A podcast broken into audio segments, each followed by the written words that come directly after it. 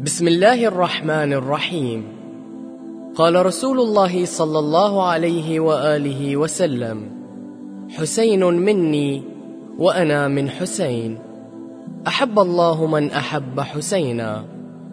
تقدم لكم شبكة المنير محاضرة الليلة الثالثة لشهر محرم الحرام لعام 1435 للهجرة بعنوان المنهج الإمامي في حفظ التراث.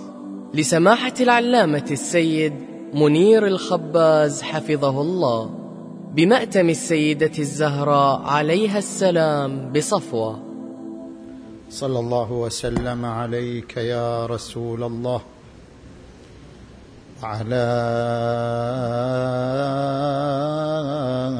أهل بيتك.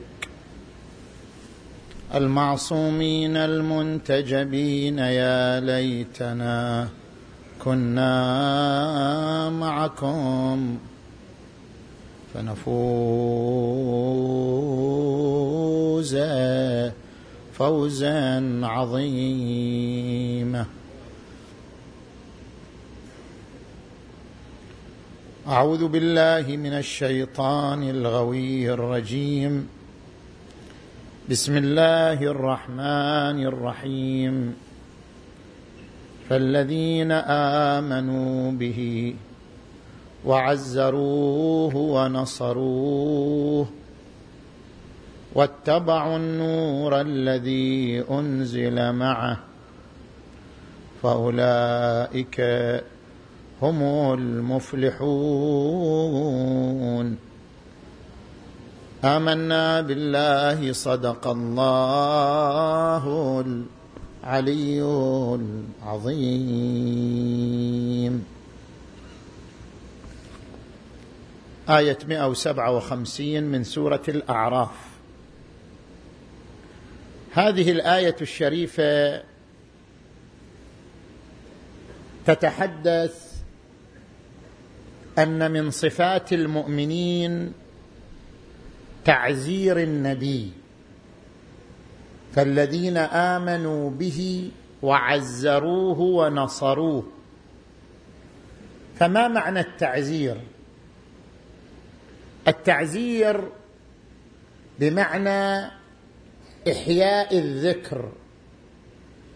عندما يشيد بلد من البلدان بشخصية من شخصياته ويحيي ذكرها فيعتبر ذلك تعزيرا لهذه الشخصية.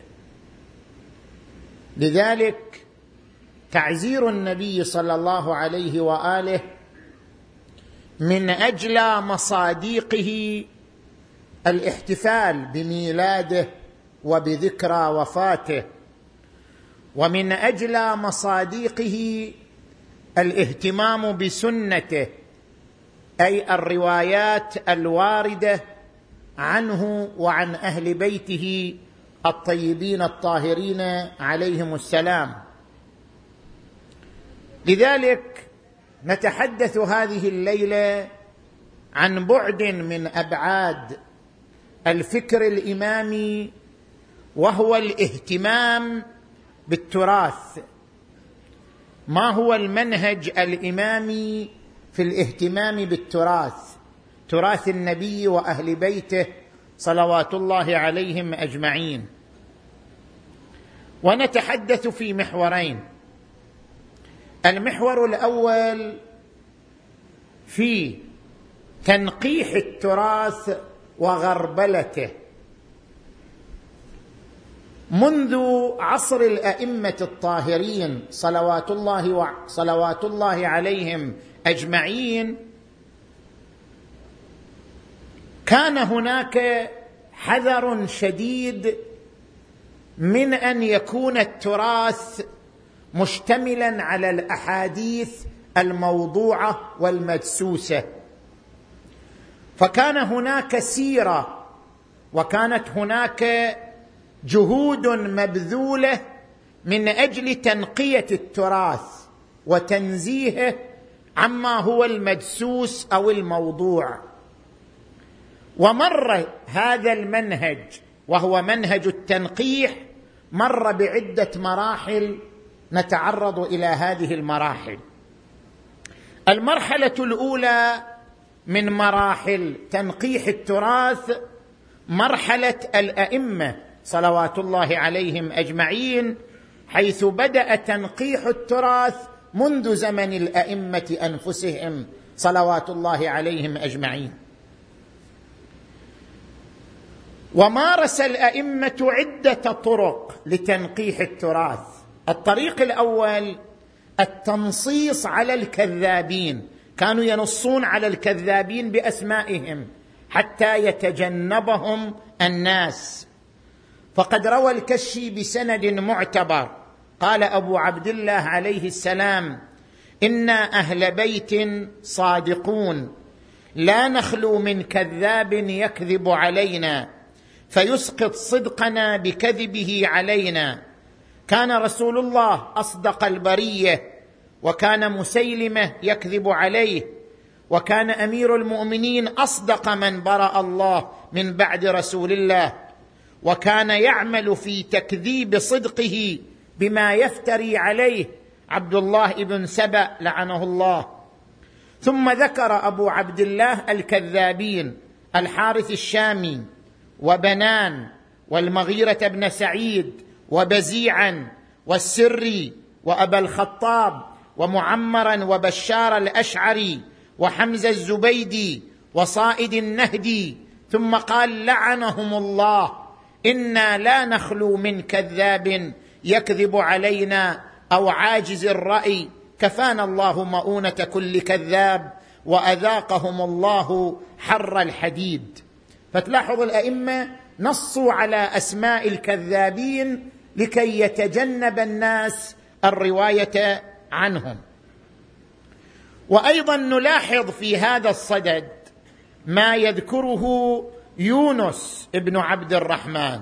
يونس بن عبد الرحمن كان من الفقهاء يعني من فقهاء أصحاب الأئمة.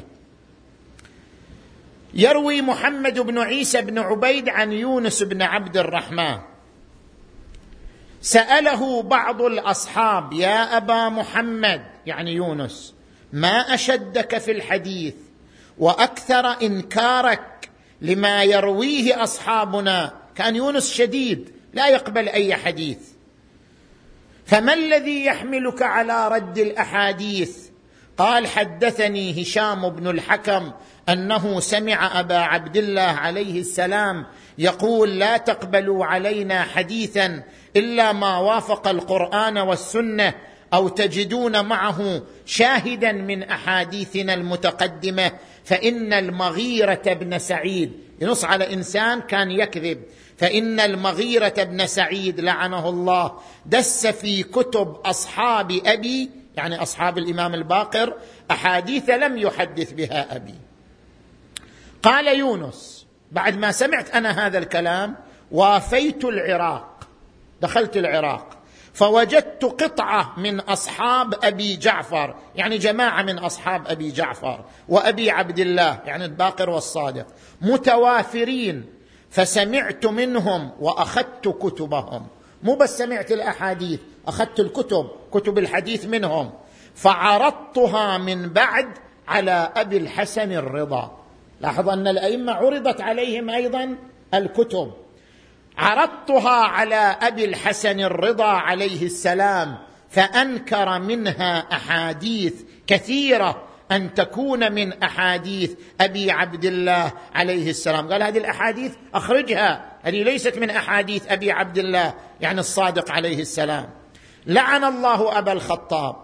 وكذلك أصحاب أبي الخطاب يدسون هذه الأحاديث إلى يومنا هذا يعني إلى زمان الإمام الرضا في كتب أصحاب أبي عبد الله فلا تقبلوا علينا خلاف القرآن. فلاحظوا أن الأئمة سموا الكذابين وتصدوا لتنقيح الكتب وإخراج الأحاديث المدسوسة أو الموضوعة في تلك الكتب.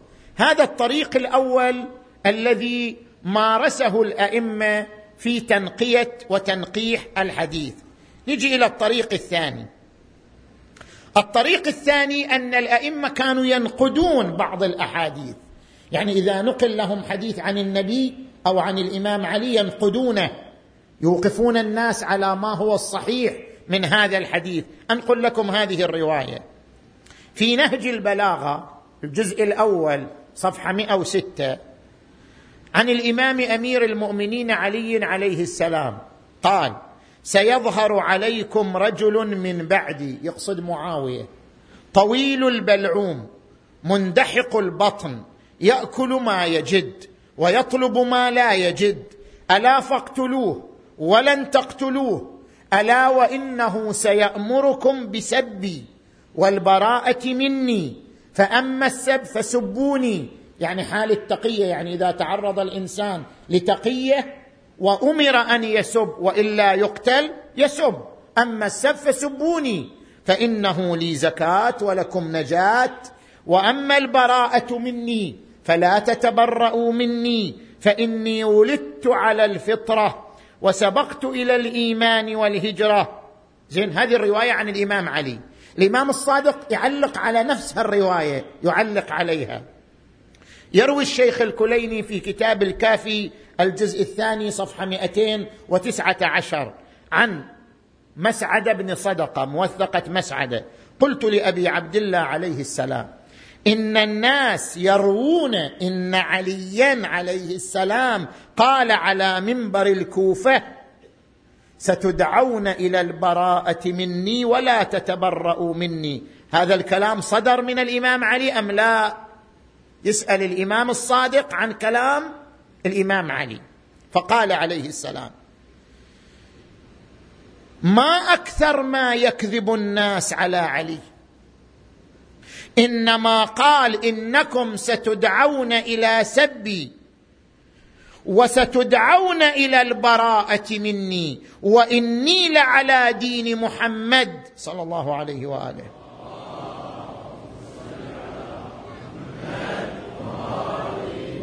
وإني لعلى دين محمد ولم يقل ولا تتبرأوا مني.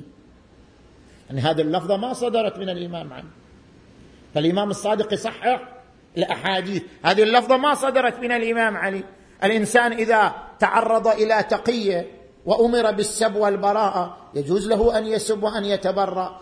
المهم أن لا يتبرأ براءة قلبية وأما البراءة اللسانية فهي أمر جائز مثلها مثل السب. ولم يقل ولا تتبرأوا مني وإنما قال ستدعون إلى سبي وإلى البراءة مني. زين.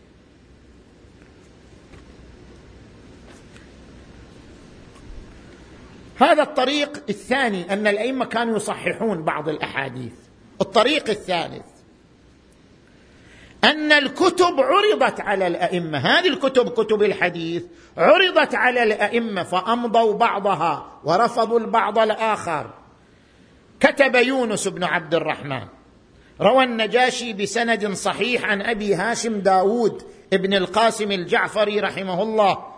قال عرضت على أبي محمد صاحب العسكر. من هو أبو محمد صاحب العسكر؟ يعني الإمام العسكري عليه السلام.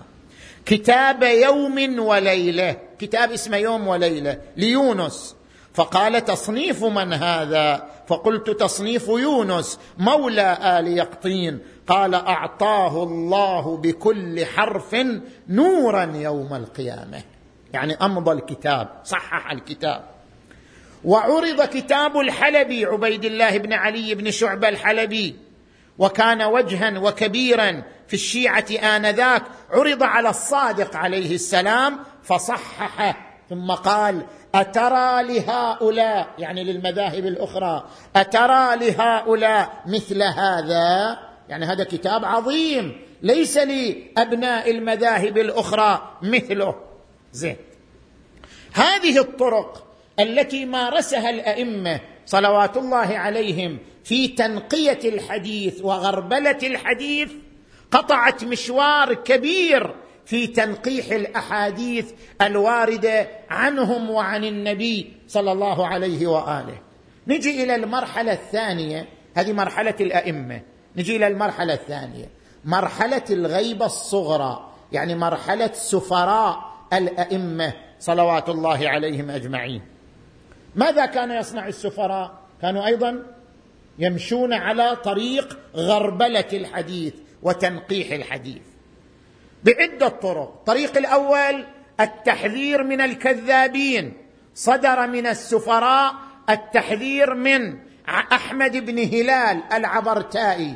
أحمد بن هلال كان عالم لكن بان كذبه. لما بان كذبه تصدى السفراء لتنبيه الناس على كذبه وأن لا تؤخذ منه الرواية.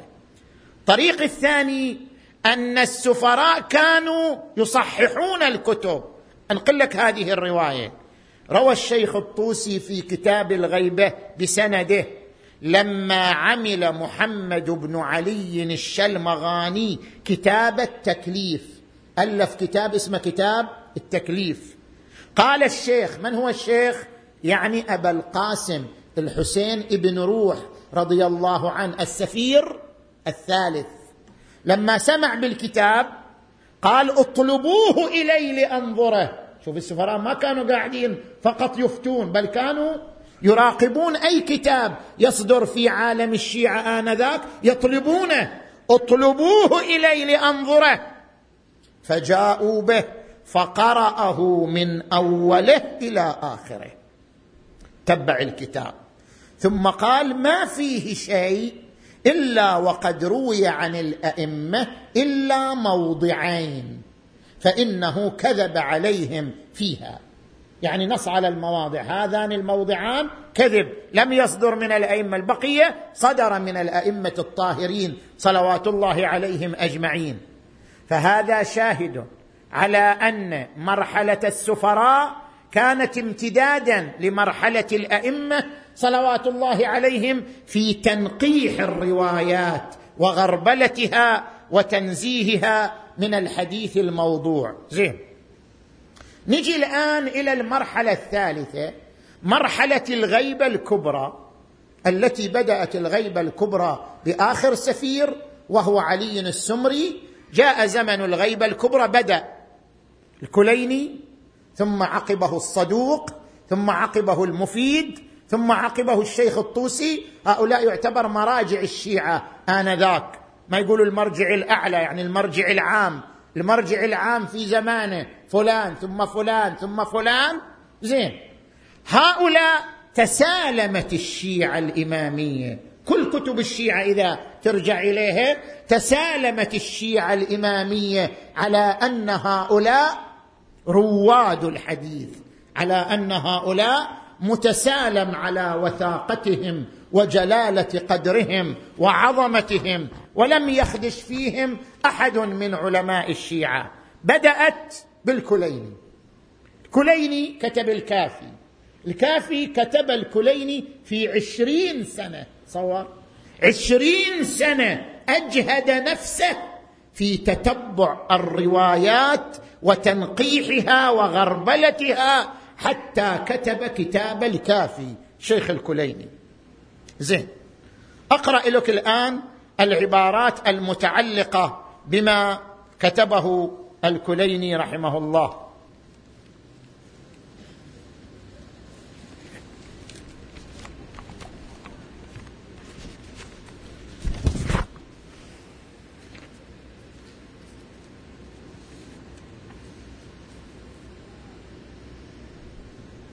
فقال في الديباجة وذكرت أنك تحب يخاطب شخص طلب منه الكتاب وذكرت أنك تحب أن يكون عندك كتاب كاف يجمع فيه يجمع فيه من جميع فنون علم الدين ما يكتفي به المتعلم ويرجع إليه المسترشد ويأخذ منه من يريد علم الدين بالآثار الصحيحة عن الصادقين.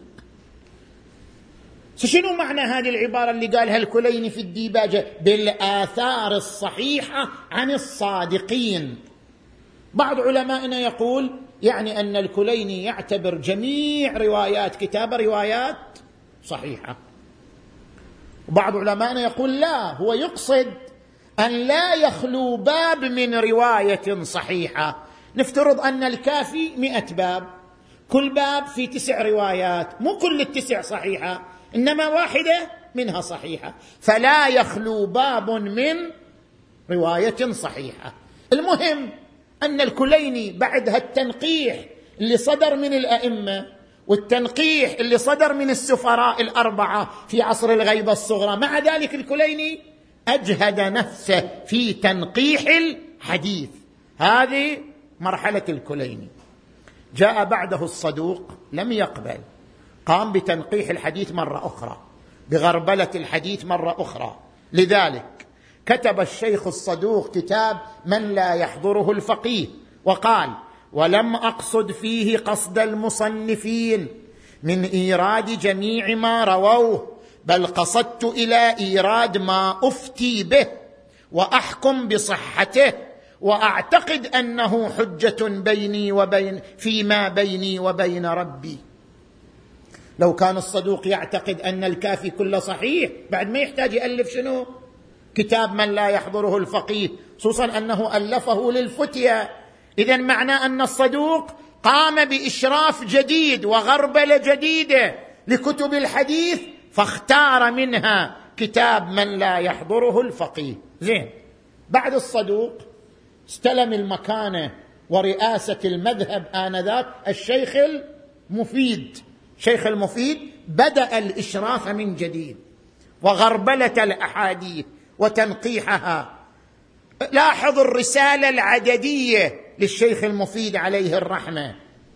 ذكر روايه رواها من قبله.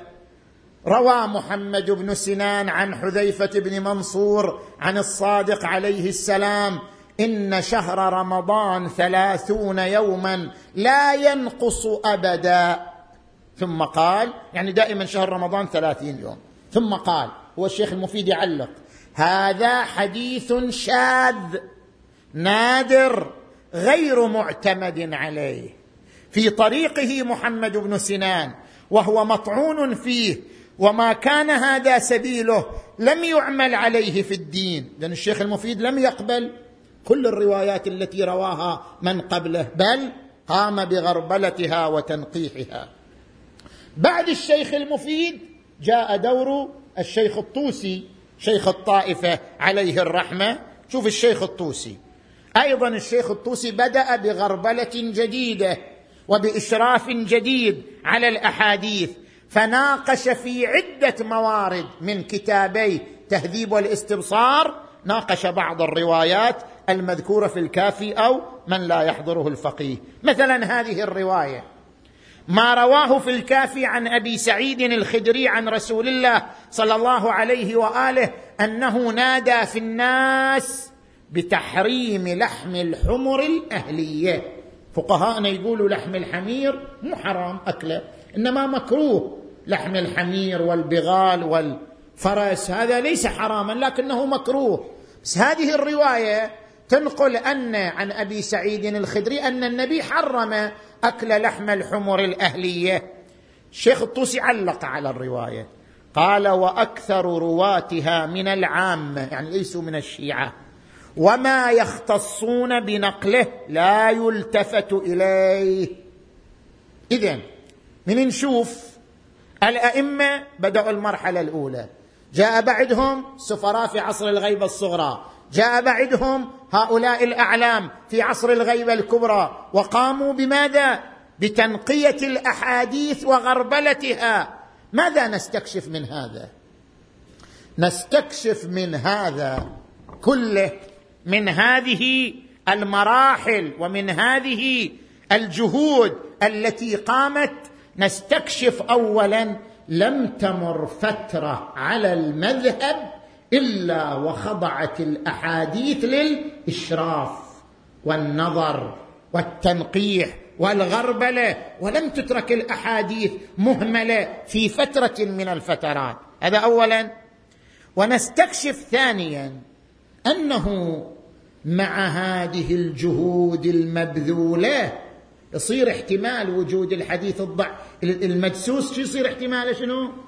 احتمال ضعيف.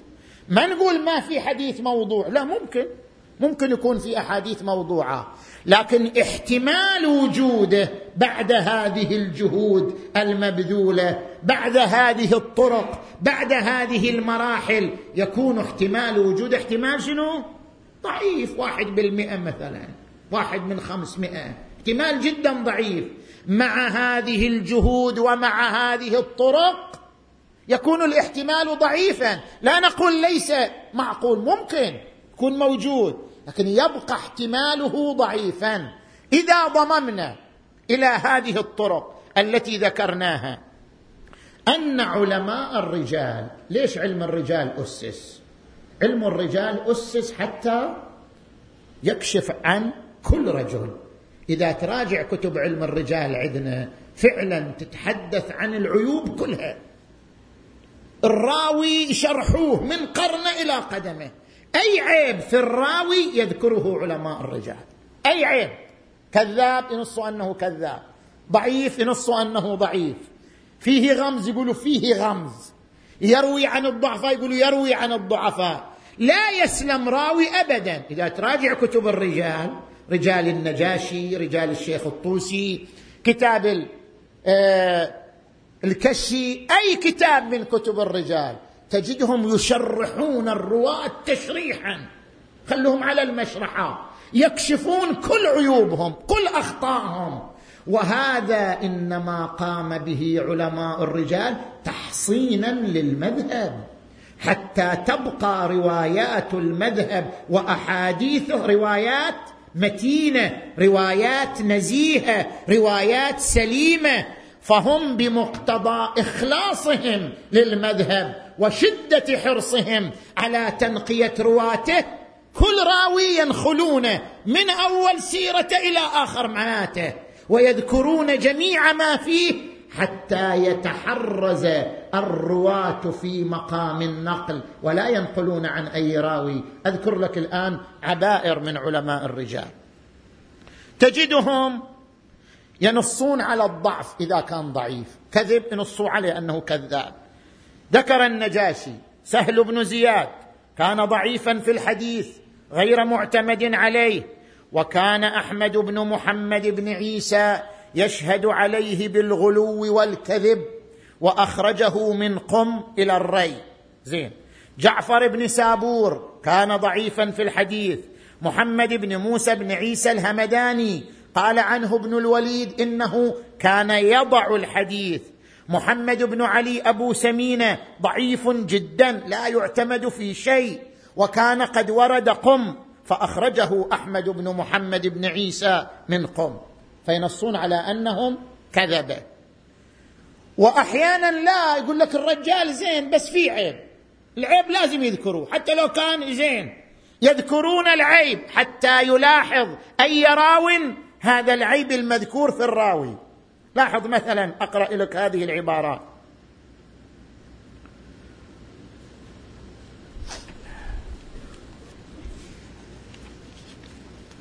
أحمد بن محمد بن خالد البرقي قال عنه ابن الغضائر طعن عليه القميون. يعني علماء قم طعنوا في هذا الرجل. وليس الطعن فيه. هو مو رجال مو زين هو خوش آدمي. وليس الطعن فيه وإنما الطعن في من يروي عنه فإنه كان لا يبالي عن من يأخذ. ما يبالي من وين تجي الرواية؟ لا يبالي بها. وكان أحمد بن محمد بن عيسى أبعده عن قم وأيضا محمد بن أحمد بن يحيى صاحب كتاب نوادر الحكمة. قال عنه النجاشي كان يروي عن الضعفاء ويعتمد المراسيل ولا يبالي عمن يأخذ. وكان محمد بن الحسن بن الوليد شيخ الصدوق يستثني من روايته كذا وكذا وكذا. هذا الآن انت لاحظت في نقلي. قلت كم مرة أحمد بن محمد بن عيسى أخرجه من قم شنو معنى هالكلمة؟ تفتوا لهذه الكلمة.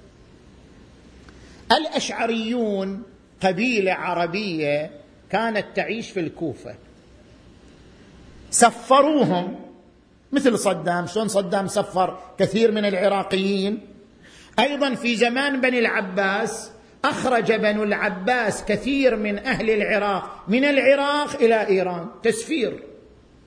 فخرج الأشعريون من الكوفة إلى قم فسكنوا قم. وأسسوا الحوزه في قم منذ زمان الأئمة. منهم أحمد ابن محمد ابن عيسى الأشعري. هذا كان فقيه وكان صاحب سلطة. عاش وعاصر الإمام الرضا وعاصر الإمام الجواد وعاصر الإمام الهادي وتوفي في حياة الإمام الهادي. هذا أحمد بن محمد بن عيسى فقيه ووجيه. يعني صاحب سلطة اجتماعية. وهو من مؤسسي الحوزة في قم حوزة قم من زمان الأئمة الطاهرين صلوات الله عليهم أجمعين إلى يومنا هذا. أحمد بن محمد بن عيسى كان دوره جدا مهم. إلى الآن يعتبر صاحب فضل على المذهب أحمد بن محمد بن عيسى. شنو؟ أي راوي يعرف بالكذب يخرجه من قم. أي راوي يعرف عنا أنه يروي عن الضعفاء أو لا يبالي أو يروي المراسيل يخرجه من قم. لذلك أخرج عدة جماعة. أخرج سهل بن زياد أخرج أحمد بن محمد بن خالد البرقي أخرج أحمد بن محمد بن يحيى صاحب كتاب نوادر الحكمة وهكذا. أخرج عدة فقهاء هم فقهاء رواة. أخرجهم من قم. إذا عرف عنهم أنهم لا يبالون ولا يتثبتون في الرواية. اذا إذا لاحظنا كل هذا يكون احتمال وجود الحديث المدسوس أو الموضوع يكون احتمال شنو؟ ضعيف. مع هذه الجهود المضنية التي بذلها هؤلاء في زمن الأئمة في زمن الغيبة الصغرى في زمن الغيبة الكبرى من علماء قوم من فقهائهم مع تحرزهم الشديد. من المعقول مع هذا التحرز ما كانوا ملتفتين إلى الروايات المدسوسة والروايات الموضوعة.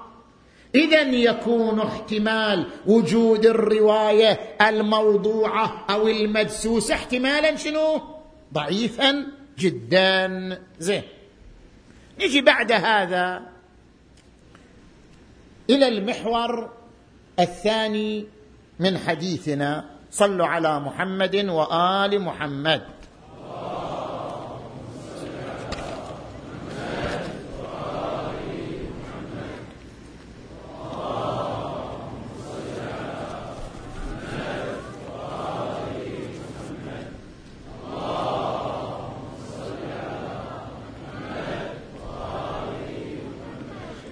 المحور الثاني حول ضبط الرواية. هل كان علماؤنا يأخذون بكل حديث صحيح؟ لا. حتى وإن كان الحديث صحيح يمارسون عليه شروط معينة ويأخذون به بعد استجماعه للشروط. فليس كل حديث صحيح هو محل القبول ومحل الاعتماد في مقام الاستدلال والاستنباط بل كانوا يضعون شروطا. أذكر لك الآن مجموعة من الشروط بحسب ما يسعنا من الوقت. الشرط الأول نوع الرواية. تارة الرواية تنقل سماع تارة تنقل قراءه يعني أقرأ الرواية عليك وأنت تسمعني. تارة تنقل إجازة أقول لك أجزتك أن تروي عني كتابي. وكلها ينص عليها. تارة يقول سمعت أبا عبد الله. سمعت فلان. يعني حصلها عن طريق السماع. تارة يقول قرأت عليه. يعني قرأت عليه الكتاب وهو يسمع. فأجازني. تارة يقول أخبرني إجازة. دقيقين في عباراتهم. كلهم هؤلاء المحدثين. ليش يستخدموا هالدقة حتى تعرف الرواية من أي نوع. سماع أو قراءة أو إجازة. سمعت أخبرني قراءة إجازة وهكذا. حدثني. زين. فإذا الشرط الأول تحديد نوع الرواية. هل هي بالسماع؟ هل هي بالقراءة؟ هل هي بالإجازة؟ وإذا لم تكن لا بالسماع ولا بالقراءة ولا بالإجازة كانت مناولة أو وجادة أو إعلام فلا تكون سندا معتمدا في مجال الاستنباط. هذا الشرط الأول. زين. الشرط الثاني قسم الحديث إلى أربعة أقسام. صحيح موثق صحيح حسن موثق ضعيف. ليش قسموا الحديث إلى هذه الأربعة الأقسام؟ حتى أي إنسان يطلع على الأحاديث يستطيع شنو؟ أن يصنفها ضمن أي قسم من هذه الأقسام.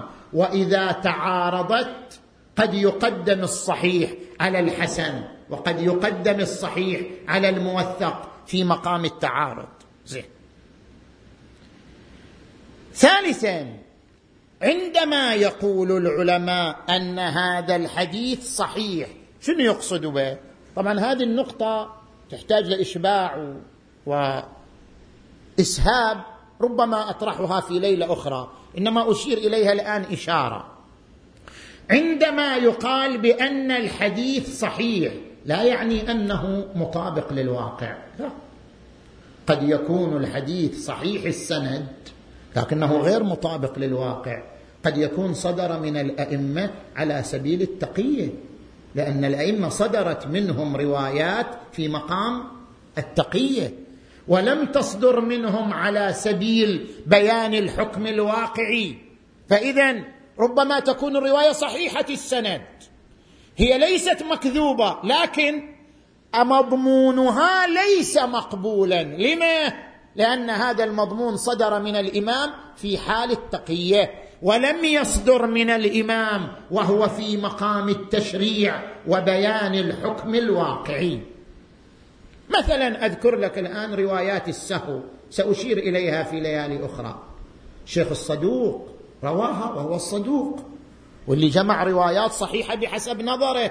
وقال لا أجمع لم لم أورد فيه إلا ما أفتي به بيني وبين ربي. مع ذلك شيخ الصدوق روى في كتابه من لا يحضره الفقيه روايات السهو أن النبي صلى الله عليه وآله سهى في صلاته. طيب هذه روايات السهو صحيحة السند. إذا تراجع سندها كل الرواة ثقات. ماذا نصنع معها؟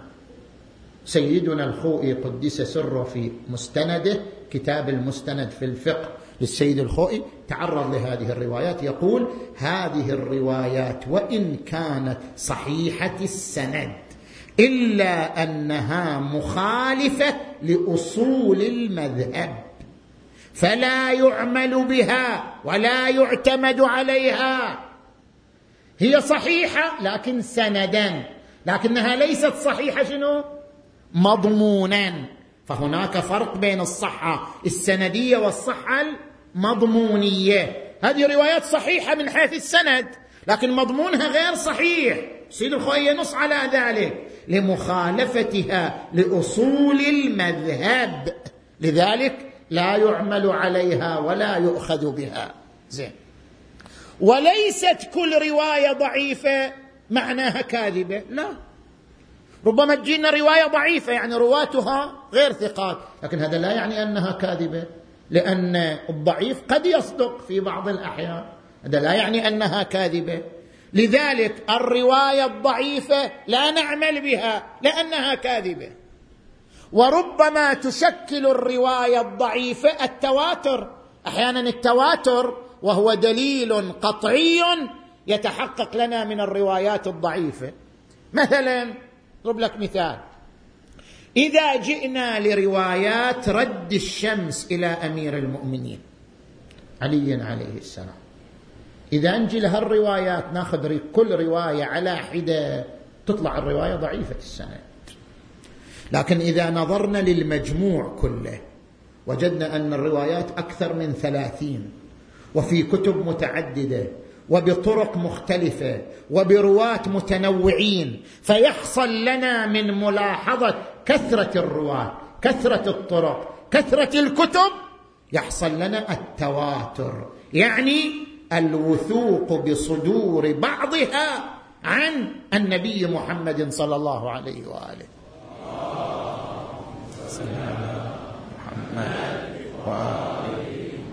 زين نجي إلى الشرط الرابع. هل أن الحديث منقول باللفظ أم منقول بالمعنى؟ بعض الأحاديث تنقل كما هي بعض الأحاديث تنقل بالمعنى. زين. هنا عدة أسئلة عندنا في النقل بالمعنى. التفتوا إلي جيدا. سؤالي الأول هل النقل بالمعنى حجة يؤخذ به؟ الراوي ما نقل لفظ الإمام نقل المعنى. هل نقل المعنى يؤخذ به أم لا؟ نعم يؤخذ به. ليش؟ عندنا صحيحة رواية صحيحة صحيحة محمد بن مسلم. أحد فقهاء الأئمة صلوات الله عليهم أجمعين فقهاء الأصحاب. قال لأبي عبد الله الصادق عليه السلام أروي عنك الأحاديث فربما أزيد وربما أنقص. أنا ما أروي عنك باللفظ. أروي المعنى أحيانا أزيد أحيانا أنقص. شو رأيك أنت؟ فربما أزيد وربما انقص. قال اذا قصدت المعنى اذا اردت المعنى فلا باس. يعني إذا كنت أنت تنقل المعنى الذي صدر مني فلا بأس أن تنقله. وإن كان في لفظ زائد لفظ ناقص المهم أن تنقل المعنى والمضمون الذي صدر مني فالنقل بالمعنى حجة. زين هذا السؤال الأول. السؤال الثاني إذا وردتنا رواية كيف نميز أنها منقولة باللفظ أو منقولة بالمعنى؟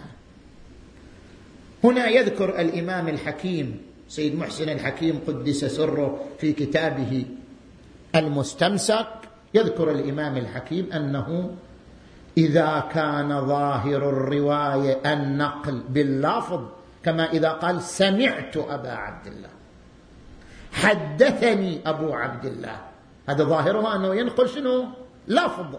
إذا كان ظاهر الرواية نقل اللفظ يحمل على أنه هو اللافظ ولا يصار إلى أنه نقل بالمعنى ما لم تقم قرينة واضحة. على أن الراوي إنما نقل المعنى ولم ينقل اللفظ.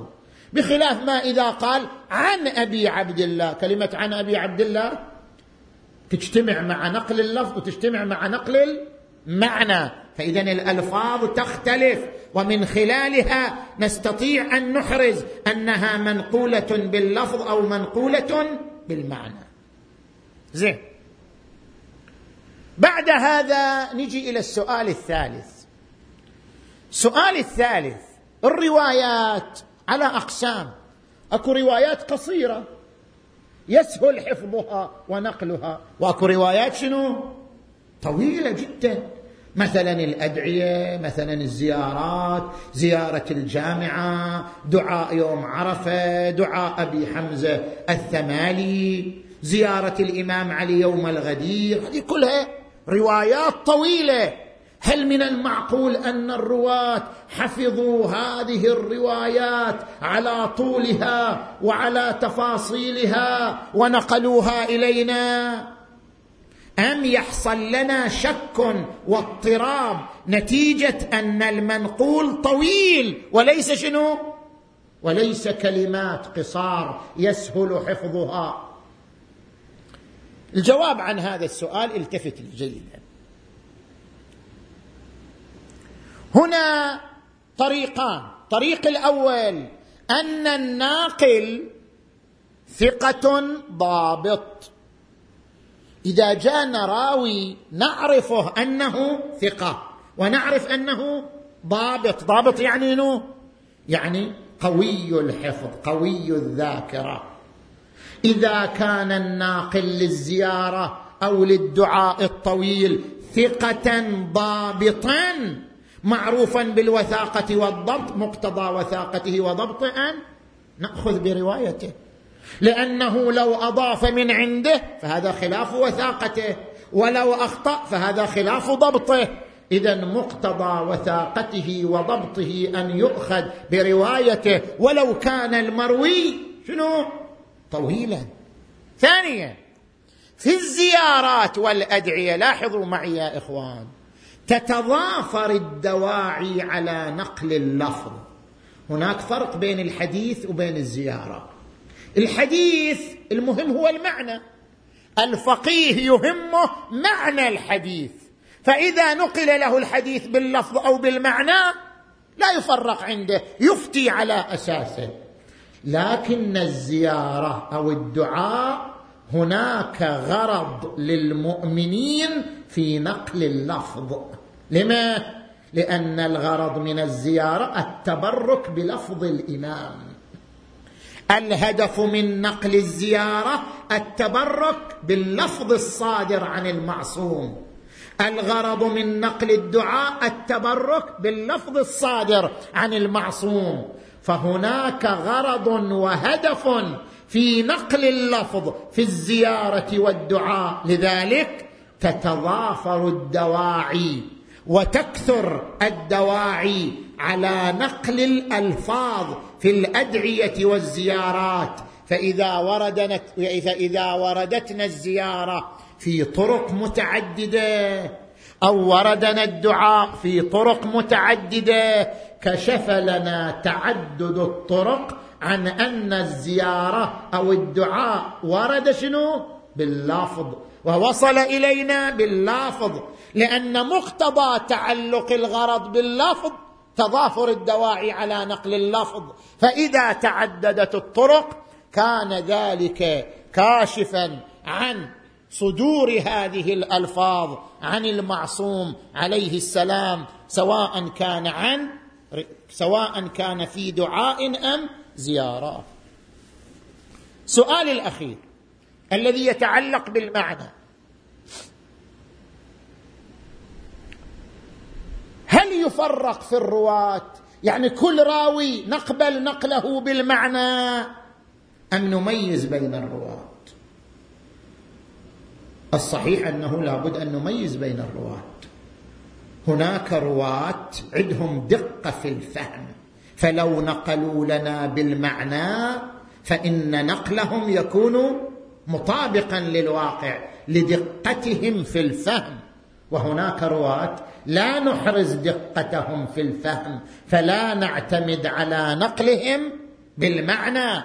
ولذلك ترى عدة من فقهائنا وعلمائنا يتوقفون في روايات عمار الساباطي لأن عمار الساباطي مع كونه رجلا ثقه امينا لكن لم يكن دقيقا في الفهم بمستوى محمد بن مسلم أو زرار بن أعين أو جميل بن دراج أو غيرهم من فقهاء أصحاب الأئمة صلوات الله وسلامه عليهم أجمعين. اذا فبالنتيجة من شروط تمييز الرواية أن تحدد أنها منقولة باللفظ أو منقولة بالمعنى. إذا نقلت بالمعنى الناقل من هو؟ هل هو من المعروفين بالدقة في الفهم أم ليس من المعروفين بالدقة بالفهم؟ فهذه أمور تضبط لدى الفقهاء وتنقح في كتبهم. زين. نجي إلى الشرط الخامس هذا الشرط الرابع. الشرط الخامس عدم الإدراج في الحديث. شو المقصود بعدم الإدراج؟ إذا نرجع إلى كتاب من لا يحضره الفقيه للشيخ الصدوق. الشيخ الصدوق أحيانا يدرج. يعني شنو يدرج؟ يعني يدرج كلامه ضمن الرواية. تقرأ كأنك تقرأ الرواية. هو لا. هو يذكر الرواية اولا ثم يذكر تعليق له على الرواية. فيندرج تعليقه ضمن الرواية. فيجي أي واحد ما يفهم في الكتب فكر هذا شنو؟ هذا جزء من الرواية. والحال بأنه تعليق من الشيخ الصدوق على الرواية. لأن كتاب من لا يحضره الفقيه كان كتاب رواية وكتاب فتوى. فكان الشيخ الصدوق يعلق على الروايات فأحيانا تندرج تعليقته ضمن الرواية. لذلك فقهاؤنا يركزون. يقولون لابد من كل رواية أن نميز هل هي من الروايات المدرجة؟ يعني هل دخلت فيها تعليقات لأحد الأعلام أم لا؟ مثلا الشيخ الصدوق يروي في كتابه الماء عن الصادق عليه السلام الماء يطهر ولا يطهر.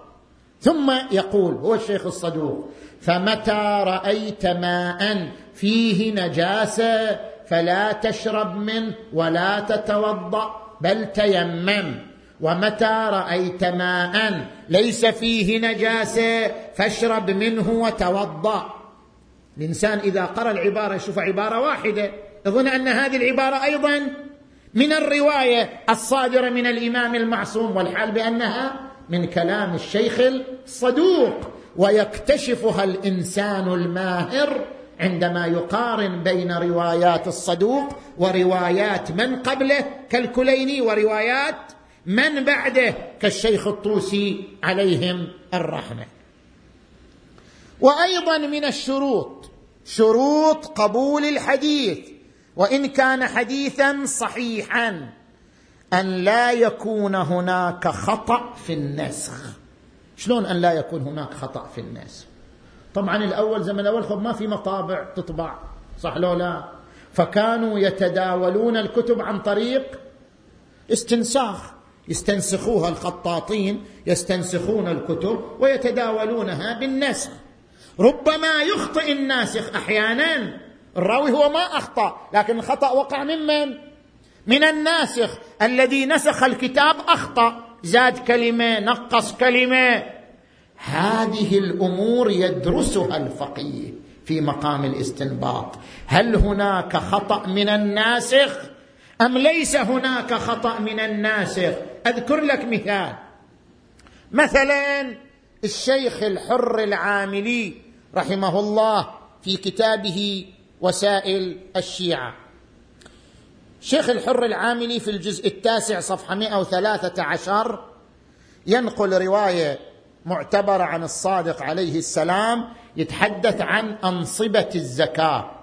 الأنصبة في الغنم الغنم كل خمس شياه فيها مثلا شاة.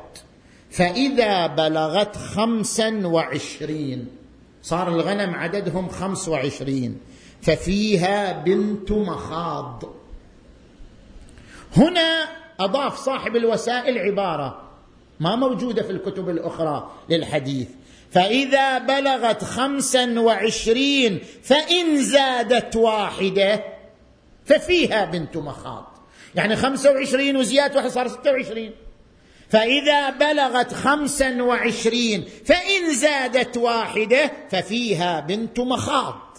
كثير من علمائنا عندما يأتي لهذه الرواية يقول هذا خطأ من نساخ فإن زادت واحدة ما موجود في الرواية. لأننا راجعنا المصادر التي قبل صاحب الوسائل والتي اعتمد عليها صاحب الوسائل منها كتاب معاني الأخبار للشيخ الصدوق. لم نجد هذه الزيادة موجودة فيها. اذا هذه الزيادة خطأ من النساخ فلا بد من التحرز منه. زين. الشرط الأخير. بعد ما عندي مجال أعرض كل الشروط. الشرط الأخير أن لا يكون في الرواية تقطيع. شلون أن لا يكون في الرواية تقطيع؟ الرواة عن الأئمة عليهم السلام عندما يدخل الراوي على الإمام يطرح عدة أسئلة. ما يكتفي بسؤال واحد شايف الإمام ما يكتفي بسؤال واحد يسأل عدة أسئلة. فيخرج من الإمام وهو يحمل أجوبة متعددة. قام بعض علماء الحديث منهم شيخ الحر العاملي صاحب وسائل الشيعة بتقطيع الأحاديث. شلون يقطعوها؟ يعني يقول لك هذه الرواية فيها خمسة أسئلة فيها خمسة أجوبة. سؤال يتعلق بالصلاة سؤال يتعلق بالصوم سؤال يتعلق بالحج فأنا أقطعها. أخلي الجواب المرتبط بالصلاة في باب الصلاة. أخلي الجواب المرتبط بالصوم في باب الصوم. أخلي الجواب المرتبط بالحج في باب الحج. هذا يسمى شنو؟ تقطيع الروايات. الفقيه عندما يجي للروايات يدرسها هل هي مقطعة أم غير مقطعة؟ شوف الفقهاء مدى دقتهم وحرصهم على الاستنباط. هل الرواية فيها تقطيع أم لا؟ يراجع كل المصادر حتى يتأكد. أن الرواية خالية من التقطيع أم مشتملة على التقطيع؟ لأن التقطيع وعدمه دخيل في الاعتماد على الرواية. أضرب لك مثال الآن.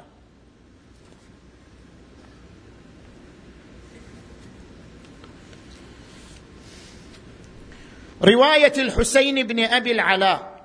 قلت لأبي عبد الله عليه السلام ما يحل للرجل من مال ولده. طبعا عندنا إحنا حكم فقهي. الأب يجوز له ياخذ من أموال ولده وليس العكس. ولا يجوز للولد أن يأخذ من مال أبيه يكون الأب يعطيه. الأب يجوز له أن يأخذ من مال ولده. متى يجوز له؟ وفي أي ظرف يجوز له؟ يتحدث هنا. قلت لأبي عبد الله عليه السلام ما يحل للرجل من مال ولده؟ متى يقدر ياخذ من أموال أولاده؟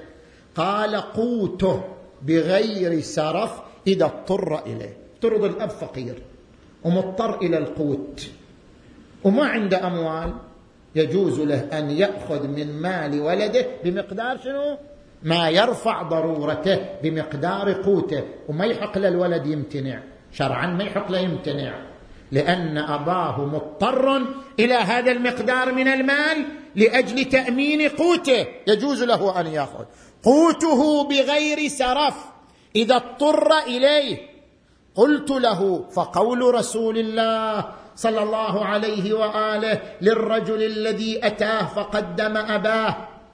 قصة واحد اشتكى على أبوه عند النبي. واحد اشتكى على أبوه عند النبي جاب أبوه اشتكى عليه عند النبي صلى الله عليه وآله. فقال له الرسول أنت ومالك لأبيك روح. أنت وأموالك لأبيك ارجع. كيف أنت أيها الإمام الصادق تقول قوته بغير سرف؟ النبي قال كل المال إلى الأب. فهذا يعترض على الإمام الصادق. يقول له انت حديثك يختلف عن حديث الرسول. الرسول يقول مال الولد كل للأب أنت ومالك لأبيك. وانت قاعد تقول لا مو كل المال قوته بغير سرف إذا اضطر إليه. فأنت قاعد تضع قيود والنبي ما وضع قيود. الإمام الصادق يشرح. قال له إنما جاء بأبيه. إلى النبي صلى الله عليه وآله فقال يا رسول الله هذا أبي قد ظلمني ميراثي من أمي. ميراثي من أمي أخذه أكله. فأخبره الأب. قال للاب لا أنا ما أكلته. فأخبره الأب أنه أنفقه عليه وعلى نفسه. فقال رسول الله صلى الله عليه بعد أن سمع الشكوى أنت ومالك لأبيك ولم يكن عند الرجل شيء. يعني كان فقير. أو كان رسول الله صلى الله عليه وآله يحبس الأب للابن؟ يعني يحبس الأب علشان كلام الولد أنه ظلمه ميراثه من أمه؟ أو كان رسول الله يحبس الأب للابن؟ هذه الرواية شوف لاحظوا. هذه الرواية لو وردتنا بدون هالكلام كله يعني وردتنا شنو؟ مقطعة.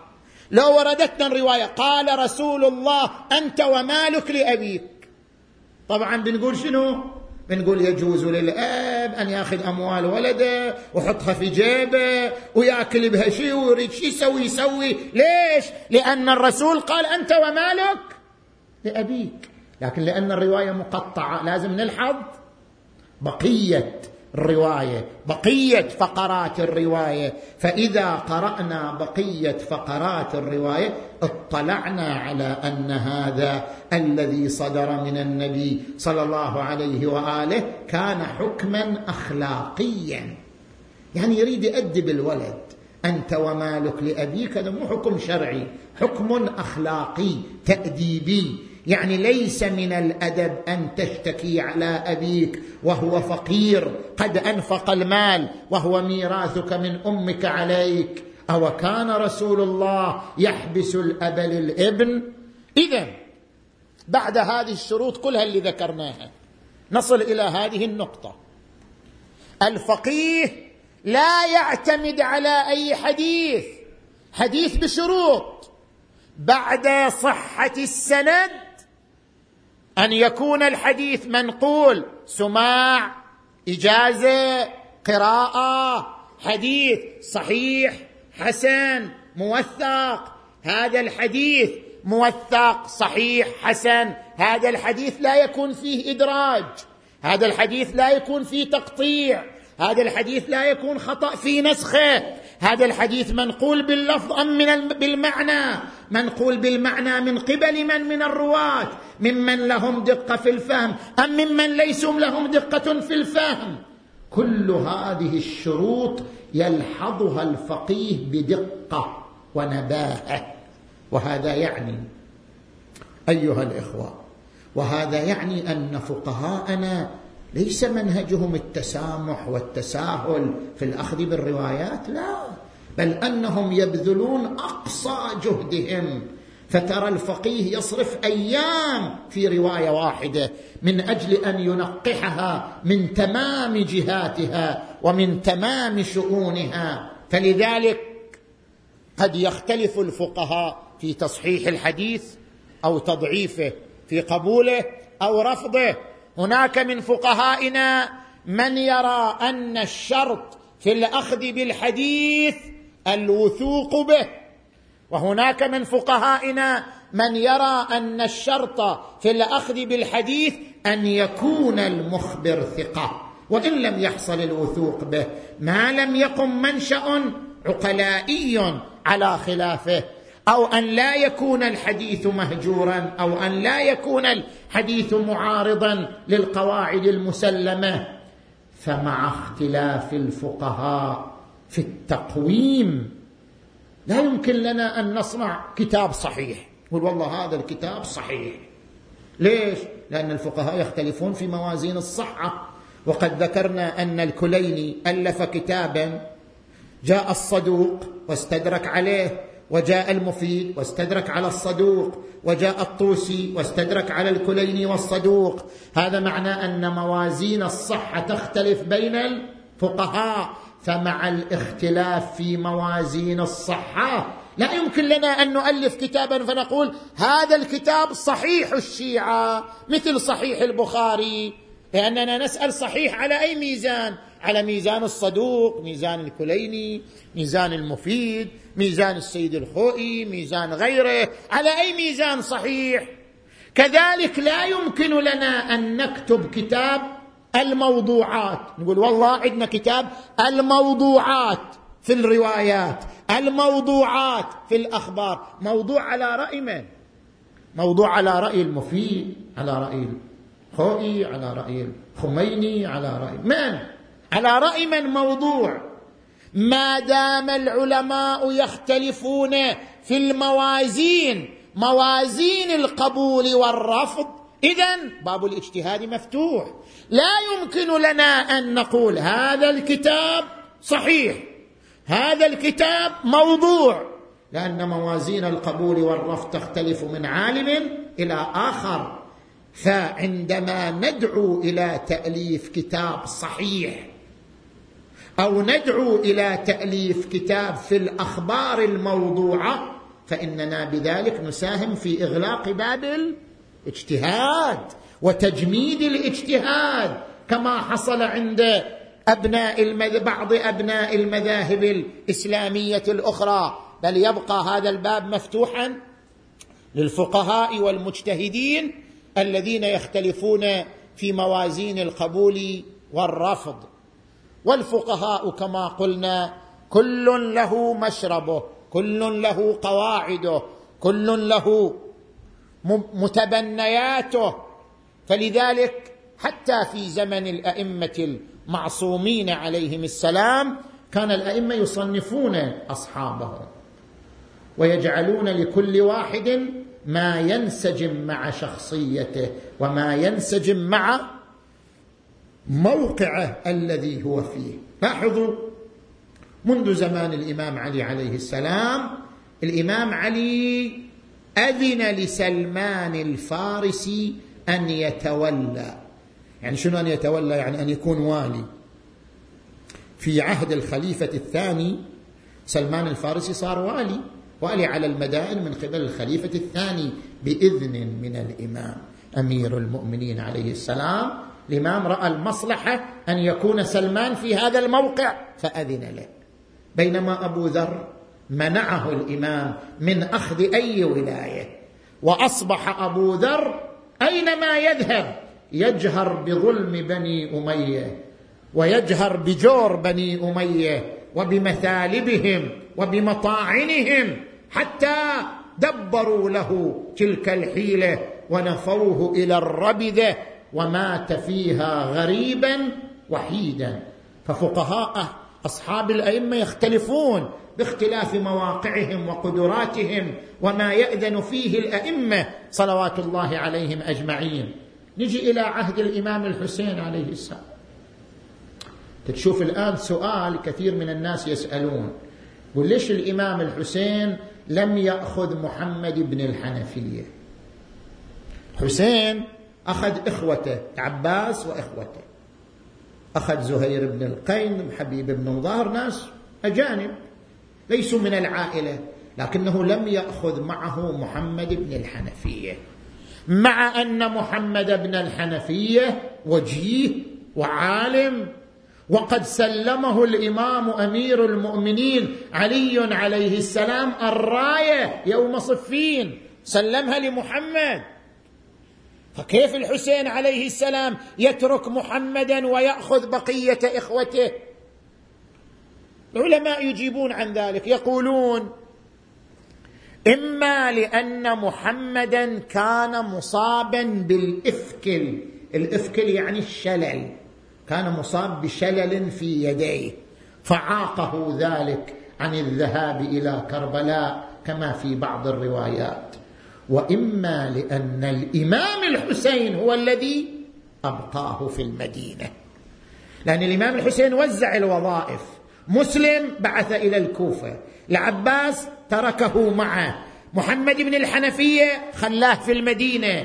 توزيع هذه الوظائف جاء من قبل الحسين عليه السلام فإن أهل فإن, فإن بني هاشم في المدينة كانوا يحتاجون إلى وجيه يكون وجها لهم ورأسا لهم وكان المناسب لذلك هو محمد بن الحنفية بحيث يتولى تنفيذ وصايا أخيه الحسين وتنفيذ ودائع أخيه الحسين.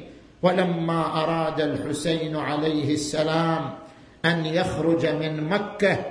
جاء المخبر لمحمد بن الحنفية. قال يا محمد أدرك أخاك فلقد عزم على الخروج.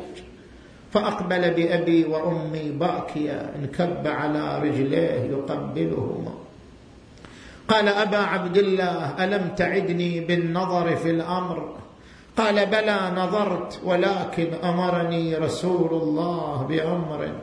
وأنا ماض فيه. قال أبا عبد الله إذا صممت على الخروج فاترك زينب العقيلة معي. إنها أختي أمان في عنقي. دعها معي دعها تكون معي. قال له أخي يا محمد شاء الله أن يراني قتيلا وأن يرى النساء سبايا. التفتت العقيلة زينب بلسان الحال قالت يا محمد أوصتني أمي عند وفاتها. قالت كوني مع الحسين. أنت مع الحسين ذهابا ايابا. والله لا أدع الحسين رجلي برجله ويدي بيده. ودعتك الله يا حمى الخايف يا صنديد. قل لي يا أبو السجاد وين تعيد العيد قال له أنا أدري قلبك من الوجد مجروح لكن عقب حجك يا خويا سأفر وروح. سكن بواجي بنت أخوك وخفف النوح والخبر لكم من طرفنا ما هو بعيد. كان انتصرنا يجيك مكتوب السلامة. كان انتصرنا يجيك مكتوب السلامة. كان انذبحنا لازم ترد هاليتامى. وبيني وبينك حمرة الدنيا. علامة وافعل يا خويا من البواكي كل ما تريد. وقال له وقال له ودمع العين فوق الخد منثور. كلنا يا خويا مفصل لنا بكربلا قبور. ومالك ويانا يا محمد قبر محفور. تحسر محمد وصفه بايد على إيد. تروحون عني ودوركم تبقى خلية. يقوم ويقعد. يقول الرواة يغشى عليه تارة ويفيق أخرى. تارة يضم الحسين إلى صدره. تارة يضم العباس إلى صدره. تارة يضم الأكبر إلى صدره وهو يجهش بالبكاء. تروحون عني ودوركم تبقى خلية. موحشة قبالي موحشة وبيها ينعب غراب. المنية وأنا حليف الحزن جيدوم السرية خرج الحسين بمن معه فإذا بعبد الله بن جعفر ينظر إلى ذلك الركب. وعبد الله بن جعفر معه ولده. قال له ولده أب إني أرى ركبا عظيما قد خرج من مكة يلوح عليه آثار الهاشميين. لمن هذا الركب؟ اذهب يا بني اسأل لمن هذا الركب. راياتهم كلها يا بويا حيدرية. وما شمايلهم شمايلها شمية وهذه الهوادج للحريم الفاطمية واللي على الميمون كنا خالي حسين ساعة ولن الخيل وصلت والرجاجيل. وعلى الأكتاف سيوفهم كلها مساليل. تلقاه يتلهف ودمعه بخده يس ويقول بهلك والحريم تريد لا وين؟ قال له ودمع العين فوق الخد منثور قصدي يحج الغاضرية بيوم عاشور. عندي ضحايا بكربلاء شبان وبدور. نغتسل من فيض الدماء ونبقى مطاعي وقد انجلى عن مكة وهو ابنها يا الله.